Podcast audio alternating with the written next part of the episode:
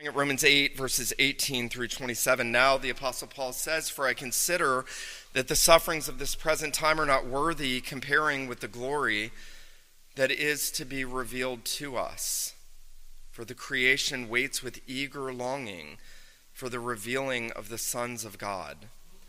For the creation was subjected to futility not willingly, but because of him who subjected it in hope that the creation itself will be set free from its bondage to decay and obtain the freedom of the glory of the children of God. For we know that the whole creation has been groaning together in the pains of childbirth until now. And not only the creation, but we ourselves who have the first fruits of the Spirit groan inwardly as we wait eagerly for adoption as sons, the redemption of our bodies. For in this hope we were saved. Now, hope that is seen is not hope. Who hopes for what he sees? But if we hope for what we do not see, we wait for it with patience. Likewise, the Spirit helps us in our weakness, for we do not know what to pray for as we ought, but the Spirit Himself intercedes for us with groanings too deep for words. And He who searches hearts knows what is the mind of the Spirit, because the Spirit intercedes for the saints according to the will of God. The grass withers, the flower fades, but the word of our God endures forever. Well, I had a mentor who taught me many things in ministry over well over a decade, and one of those things that, that recurrently comes to my mind is how he would sometimes tell me about what hymns and what lines in famous hymns made him uncomfortable. And on one occasion, he said, You know, there are certain lines in beloved hymns that I really don't want to sing if I'm honest. One of those is in Jesus, I my cross have taken. And he said, It's the line that says, Go then, earthly fame and treasure, come disaster, scorn, and pain. In your service, pain is pleasure. With your favor, loss is gain. And my mentor would often say, Pain is pleasure? Really? Now, what he was making lighthearted jokes about, he understood, though, that the remedy, as listed in that great hymn, is in the second part of that particular verse where Henry Lyte writes, I have called thee Abba Father, I have stayed my heart on thee. Storms may howl and clouds may gather, all must work for good to me. Now, Henry Lyte, the hymn writer, was drawing off of so many of the truths that we're looking at, have already looked at in Romans 8, that the Spirit who has been given to us enables us to cry, Abba, Father. And then later on, we'll hear that great verse in Romans 8 28 all things work together for good for those who have been called by God, who, who are called according to his purpose, who know him and love him.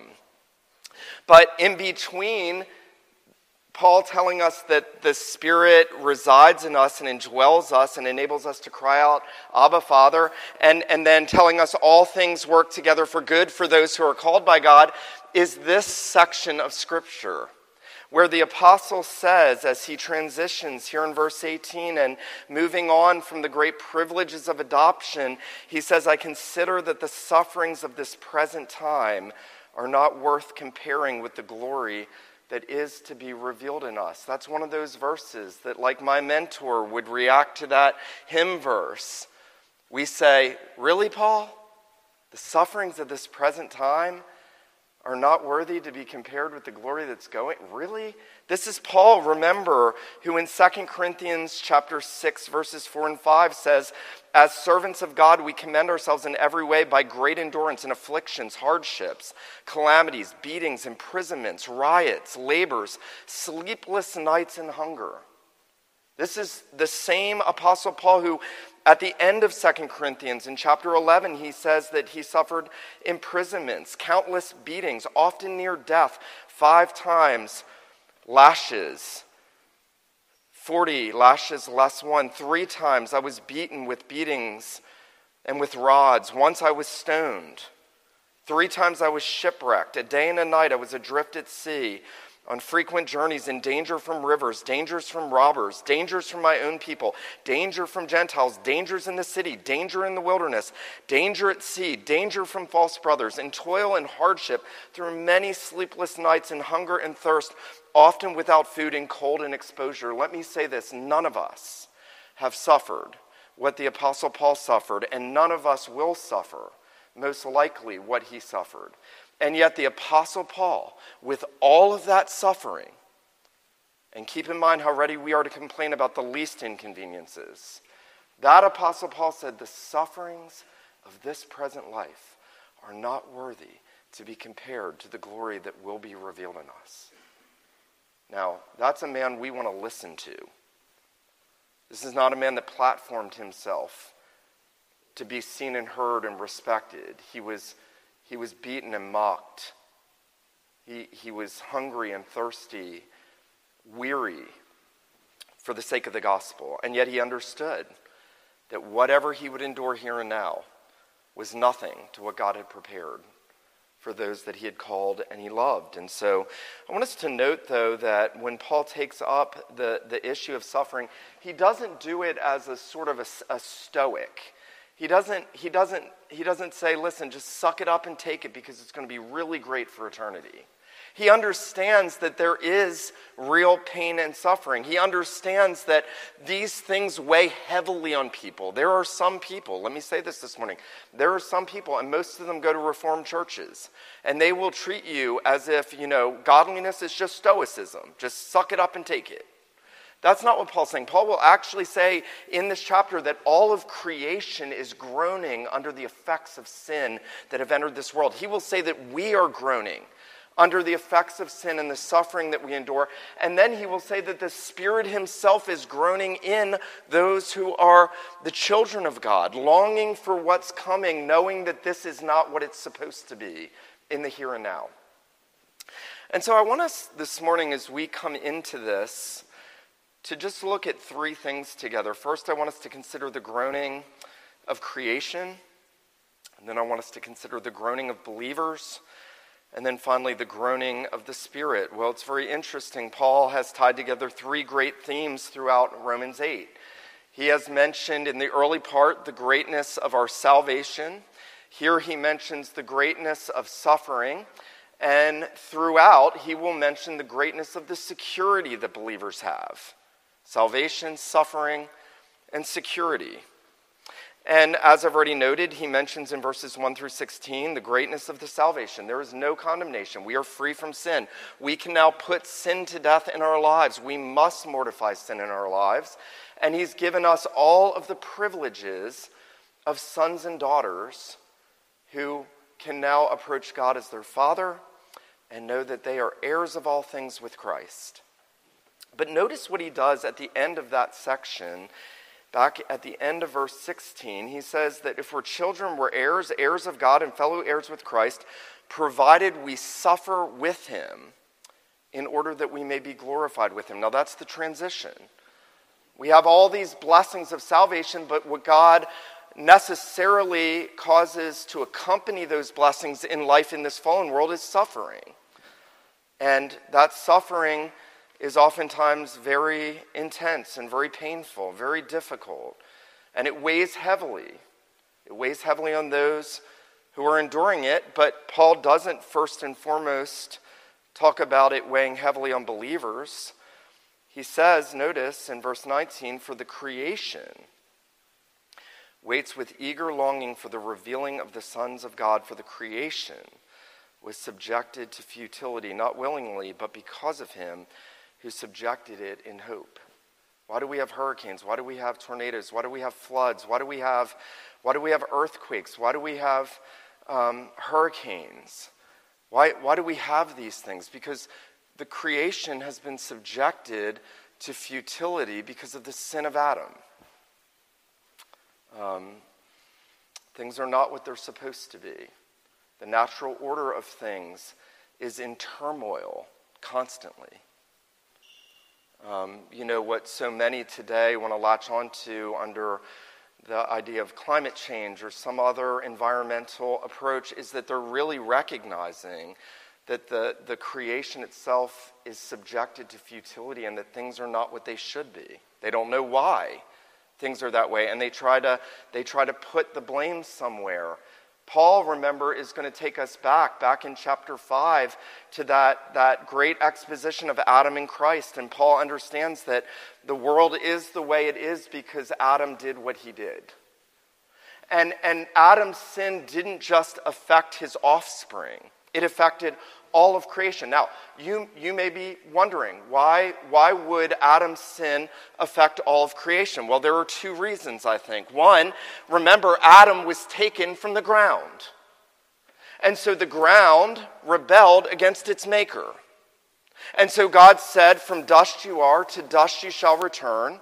And now the earth is going to bring forth thorns and thistles. What was going to be an enjoyable way of fulfilling the dominion mandate will now be hard and burdensome, and the earth will not yield like it once would have.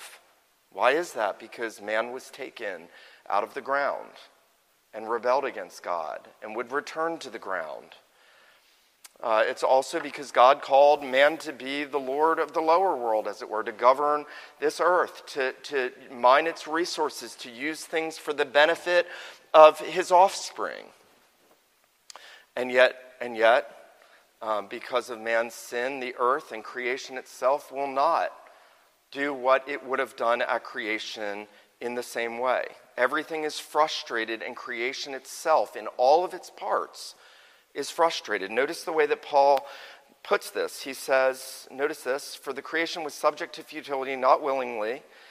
He says, The creation will be set free from its bondage to decay and obtain the glory of the children of God. Notice verse 22 For we know that the whole creation, the whole creation, has been groaning together until now, every part of it. Um, one old writer put it this way the entire creation set up a grand symphony of sighs.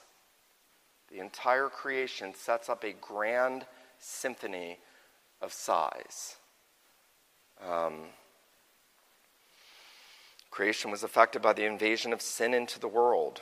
John Calvin puts it this way there is no element, no part of the world, which being touched, as it were, with a sense of its present misery, does not intensely hope for a resurrection. Now, you have to listen very carefully. It's not just that things don't work the way they should. It's not just that creation is not what it was meant to be before Adam sinned. It's not just that, that the created order is, is groaning over the burden of having evil and sin touching every part of it. It's that creation is longing for the hope of the resurrection. Now, this is amazing. This is amazing because up until this point, the only hope that Paul has set out is the hope of sinners being justified by the grace of Jesus. The only hope he's set out so far is that God has figured out a way to take unrighteous people and to bring them into a right standing before him. It's, it's, it's salvation.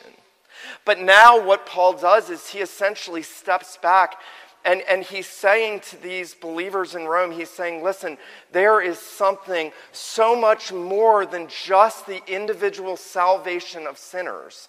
And that is God's purpose to redeem all of creation. Uh, the Apostle Peter understood this so well. And in the book of Acts, he speaks of the regeneration of all things, the rebirth of creation, the regeneration of all things.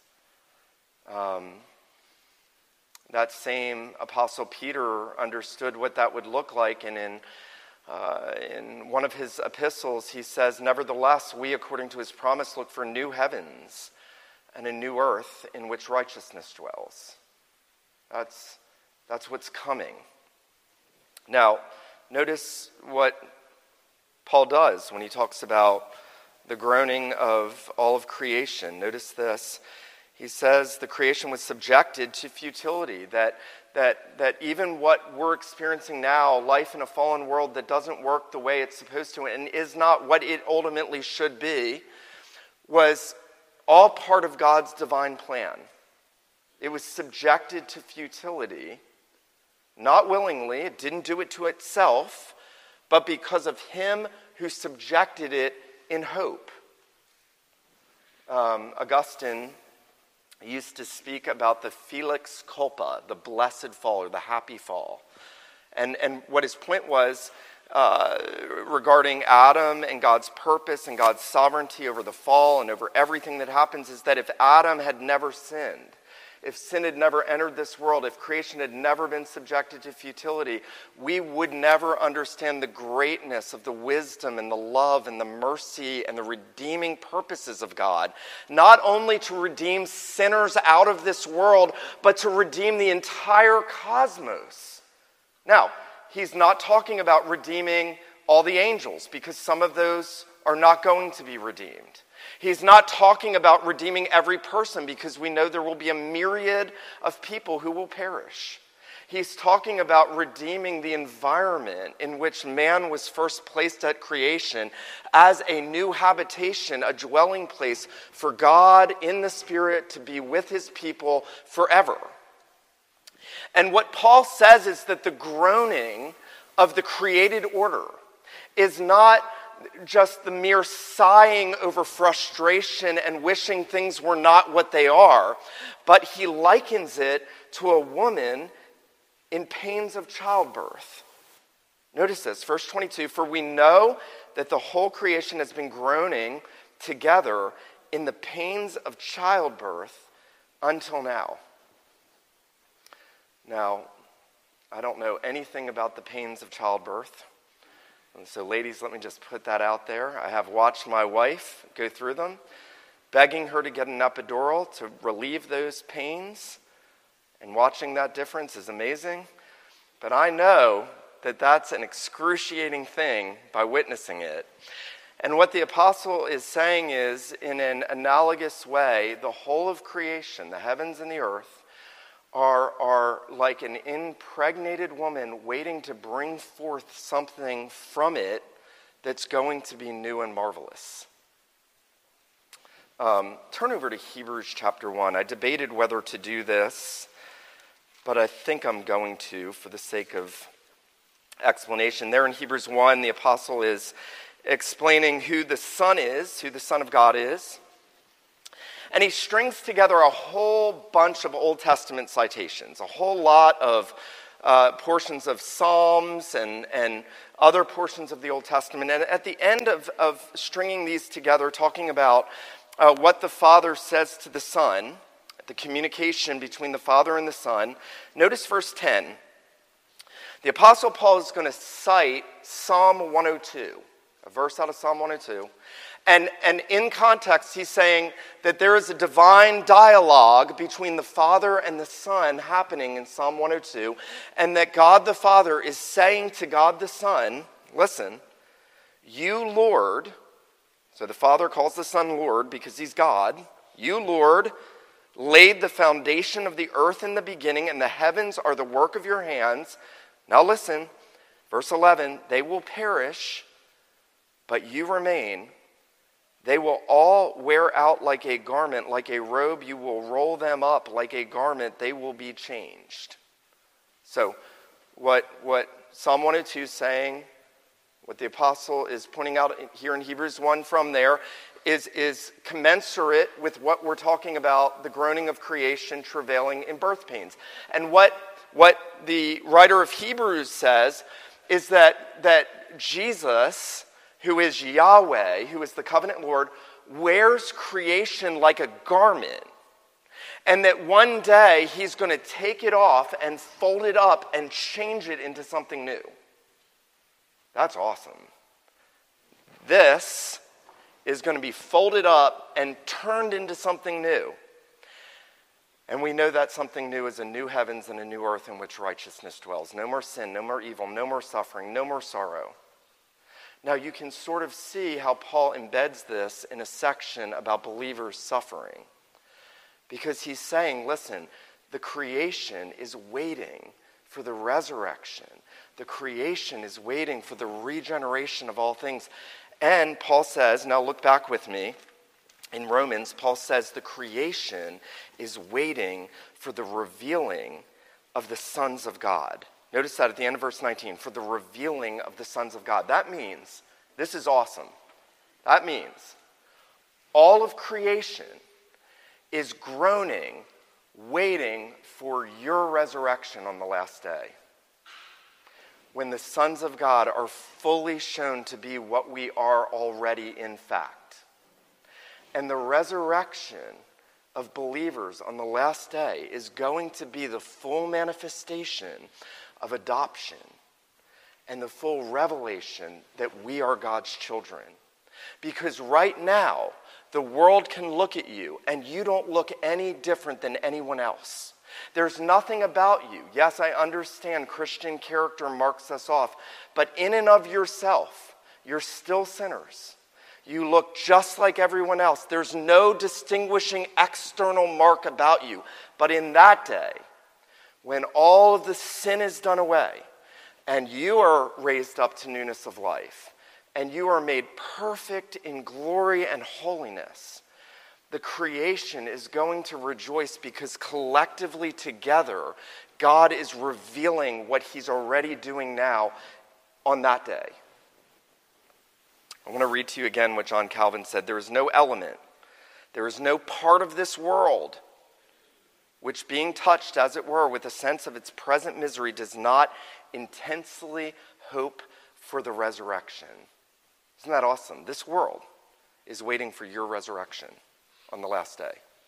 Now, Paul not only speaks of the groaning of creation, he speaks of the groaning of believers. Notice this, this is almost in passing. He, he says, um, he says in verse 22, we know that the whole creation has been groaning. And then notice verse 23, and not only the creation, but we ourselves who have the first fruits of the Spirit groan inwardly as we wait eagerly for adoption as sons, the redemption of our body. If you are a believer, there is something going on inside of you throughout your sojourn here. Because God has put His Spirit in you, because He has given the Spirit as the down payment of the inheritance because he has said there's so much more to experience because of what Christ has done and because of what has already occurred in you, that believers are groaning inwardly, longing for something better. Longing for something better. Um, you know, it's marvelous that Paul has already told us that God has given us his spirit to indwell us and to bear fruit in us and to help us put sin to death. But, but he tells us that, that he is sympathizing with our groanings. We're going to see that in just a second. Now, now, one of the glorious things about what Paul's doing here is that he is, he is saying that it's not just in your experience that you're longing for something better. The creation's longing for it. We're longing for it with all of creation. And the Spirit Himself, who is the down payment in us, is longing for it. And He is working that longing in us. He is, he is making us to understand that more and more we know this is not our home. Because one of the great tensions that we have in this life and, and if you're honest, if you're an honest person, you would admit this. One of the great tensions is that too often we are very comfortable here. And we do forget that this is not our home. And we do love the pleasures of this life too much. And so we need this other thing working in us, pulling us away from that, giving us groanings. And one of the things that helps with that is the suffering that God has appointed for us. That's actually an aid to us to draw our hearts off of the comfort of this world and longing for something more and better. You know, I actually think the Apostle Paul understood this so well because he suffered so much. You know, he who suffers little loves little. He who suffers much loves much. He who suffers little hopes for little. He who suffers much hopes for much. That's really what Paul's saying, because we are called to suffer. Now, that suffering takes all kinds of shapes and forms. In every generation, it may look different, the suffering that believers are called to endure. And this is the painful truth. If you're a believer, you are going to suffer. It might be sufferings of broken relationships because you're following Christ. It might be suffering for your sin because you're following Christ. It might be suffering at the hands of persecution because you're following Christ. There are a myriad of ways believers suffer. Um, listen to this B.B. Warfield put it this way he said, He who would live godly must in every age suffer a species of persecution, a species differing in kind with the tone and temper and quality of every age, but always persecution. He who would follow after Christ must meet with many opposers. He who would follow after Christ must meet with many opposers. Now, I'm going to be honest with you. I don't like hearing that. I do not like, my flesh does not like being told you are going to suffer. Your flesh doesn't like that. But what Paul says is be of good cheer, because while you will suffer for a momentary time in this life, it is nothing to the glory that's going to be revealed in us. Remember, Paul does that weight of glory scale thing between suffering and what's coming in 2 Corinthians 5, and he says that, that that there's a far greater weight of glory for believers, and that, that he calls it our light affliction. Everything I read to you at the outside, out, outcome of this sermon at the, the outset, Paul calls light affliction. I mean, let's be honest. The, the slightest suffering comes to us, and we melt under it and break under it. And Paul had all this suffering, but he knew that that was only making him long for what's to come. Um, believers, though, are groaning. It's painful, it's difficult. Um, now, that groaning is driven by hope. Notice what Paul says in verse 24 and 25, some of the great verses in the Bible. For in this hope we were saved. That's the hope of the resurrection of our bodies. Now, in this hope, we were saved. Now, hope that is seen is not hope. So, you, you understand what Paul's saying is what we're going to see in this life is suffering and hardship, pain and trials. But, but through them and beyond them, we, we are called to be a people who hope in what we don't see. Faith, the writer of Hebrews says, faith is the substance of things not seen, the evidence of things hoped for. Now, Paul says, For who hopes for what he sees? But if we hope for what we do not see, we wait for it with patience. We wait for it with patience. You know, I've mentioned to you Joni Eareckson Tada numerous times, and every time I read a portion of scripture like this, I think about her, how joyful she is, how patient she is in the suffering that she's endured. And then I think about how quickly we grumble under the least inconvenience. You see, we need to learn to wait and hope, to patiently endure, to hope in what we don't see. Now, there is a third groaning. There is the groaning of creation, there is the groaning of believers, and then there is the groaning of the Spirit. Notice verse 26. Likewise, the Spirit helps us in our weakness. Now, here's one of the marvelous things that the apostle does. As I already said, he doesn't say, Read as many stoical philosophers and writers as you can. Suck it up and take it because life is hard. He says the Spirit helps in our weakness. You see, Paul knew that you are weak. Paul knew that I would be weak. Paul knew that every believer, he doesn't say the Spirit helps some believers who happen to be weak. He says the Spirit helps in our weakness. This is the great apostle who said, When I am weak, then I am strong. I gladly boast in needs, infirmities, and wants, that the power of Christ might be present in me. Paul understands that in every way we are weak. We are weak because we're sinful. We're weak because we're finite. We're weak because we're limited in what we know. We're weak because we don't see what God has told us He has prepared for us. We're weak because we don't want to be persecuted. And yet, Paul tells us that we have an agent of help in the Holy Spirit. You know, it's really awesome that um, the apostle is essentially telling us in this chapter that the Lord has not only set a hope before us, he's placed a help within us. Isn't that great? He's not only placed a hope before us, he's put a help within us. The Spirit helps in our weakness, for we do not know what to pray as we ought. Who here has ever felt difficulty in prayer? Getting on your face and saying, Lord, I don't even, I want to see a show of hands, because if you don't do this, you're not being honest to yourself. Who here has felt what it is not to know how to pray? You get on your face and you say, Lord, I don't even know how to pray right now.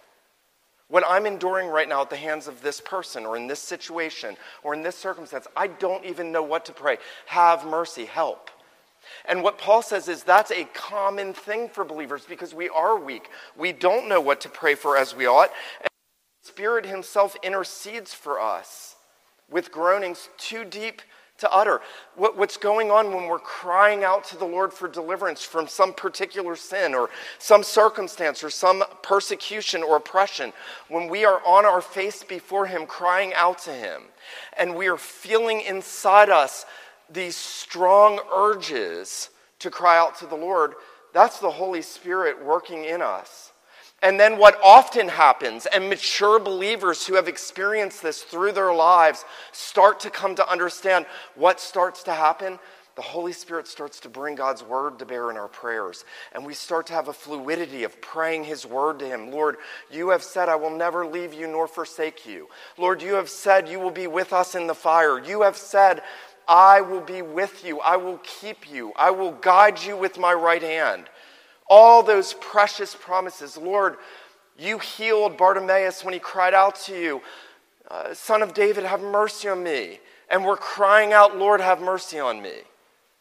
And that's the Spirit groaning in us, bringing these prayers before the throne of grace because we don't know how to pray as we ought, because we are weak.